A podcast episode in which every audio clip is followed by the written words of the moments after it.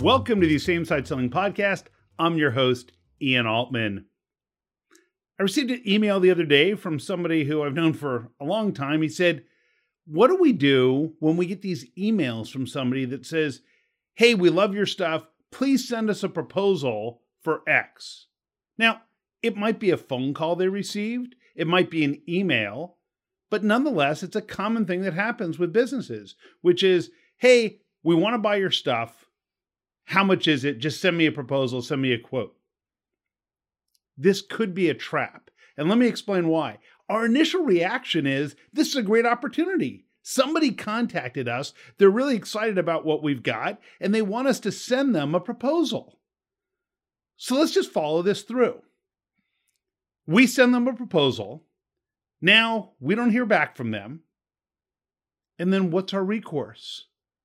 Then we're just calling to check in we're like begging we need a cardboard sign and a tin cup because like hey just calling to check in. Want to see if you made a decision yet. Hey just calling to check in. And it's a terrible way for us to follow up. The other thing i want you to consider is this. Unless you are in a business that is purely transactional where you're okay competing just on price if someone says just send me a quote for your products and services and you don't have any other discussion with them then you've just commoditized yourself because you haven't asked any questions. You haven't figured out at all whether you've got something that differentiates you from the competition. So, what should we do instead?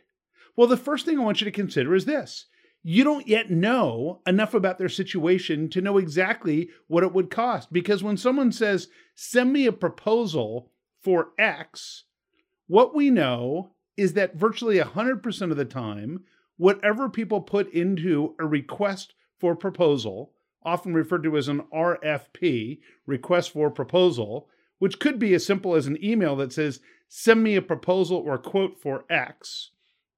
We know that almost 100% of the time, what you actually need to know to, to verify that you can deliver results is not all in that document there are usually elements missing, which, if you had a good conversation, you would know whether or not you can help them. But we don't have that information up front. So when someone asks for that information, we're actually doing them and us a disservice by not engaging in further conversations, not really understanding what it is they're trying to do. So instead, when someone says, Oh, can you send me a proposal for this? You can say to them, you can respond and say, Thanks so much. I'm really flattered that you reached out to us. There are a few additional pieces of information I need to know to be sure that I'm sending you a proposal for the right information. It would be horrible for both of us if I sent you the wrong information. I don't either want to overthink it or underthink the situation and send you the wrong thing. Is there no way we could spend a few minutes just to make sure that there's nothing we're missing because I want to make sure that we can both hold me accountable for your results. So, what I've just done is I haven't said, oh, well, we don't like to respond unless we have a conversation because that sounds like I'm just worried about me as the seller. Instead, I'm conveying that there are reasons that could be in the buyer's best interest for us to have a conversation. I want to make sure that I don't overpromise or underdeliver what it is that they need. And by doing that, what I'm what I'm illustrating is that the outcome for them is more important than just the sale. Now, what some people will do is say, oh, well, our, our policy is that we don't do X, Y, and Z. We don't send this out without a conversation. Well, now you're talking about your policies. And if I'm the buyer, I'm like, I don't care about your policies because you want to run me through some sales process. I don't care about that. I need to give the buyer a reason why it's in their best interest to consider that we might have something better or different. And without that conversation, we can't do it. Now, as soon as I get on the phone with them, or as soon as I'm having any sort of dialogue, what I want to do is say, You mentioned you wanted a quote for A, B, and C. What is it that inspires you to look for that right now? Because I want to fully understand your situation to make sure that whatever we propose will meet or exceed your expectations. Are you okay with that? Now, I finish by asking, Are you okay with that? Because I'm not trying to just convince them, Hey, do it my way. What I'm saying is, Here's what I'm trying to learn. Are you okay with that approach that's different than maybe what you were thinking about before?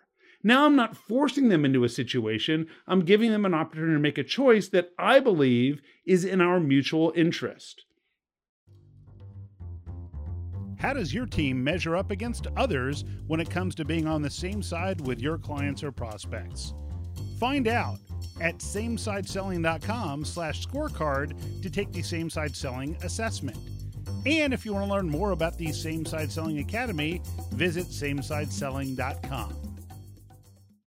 At that point, it's a matter of they might say to you, Well, I just need to know how much it is. Say, solutions like you're talking about, depending on the client, and oftentimes they they will describe it exactly like you have, and those range from, and I'll give you an example, those range from $12,000 to $46,000. And I know that's a ridiculous range that no one could plan for.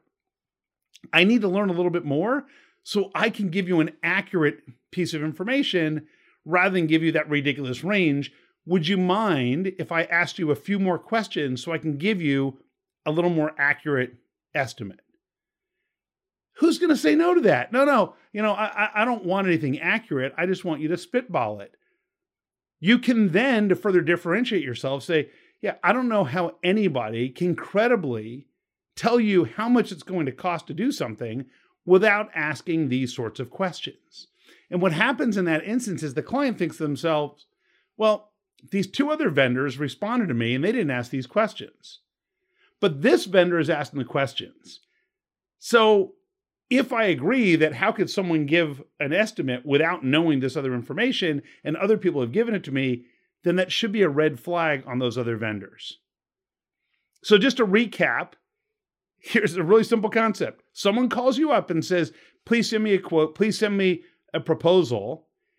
What we immediately want to do is respond by saying, First of all, we're flattered. I'd love to give you that information. I want to make sure I get you something accurate sometimes there are things that we don't know about that could really modify and make the, make the scope much larger or smaller. I want to make sure that I'm getting this accurately. Can we spend a few minutes so I can make sure I'm giving you accurate information?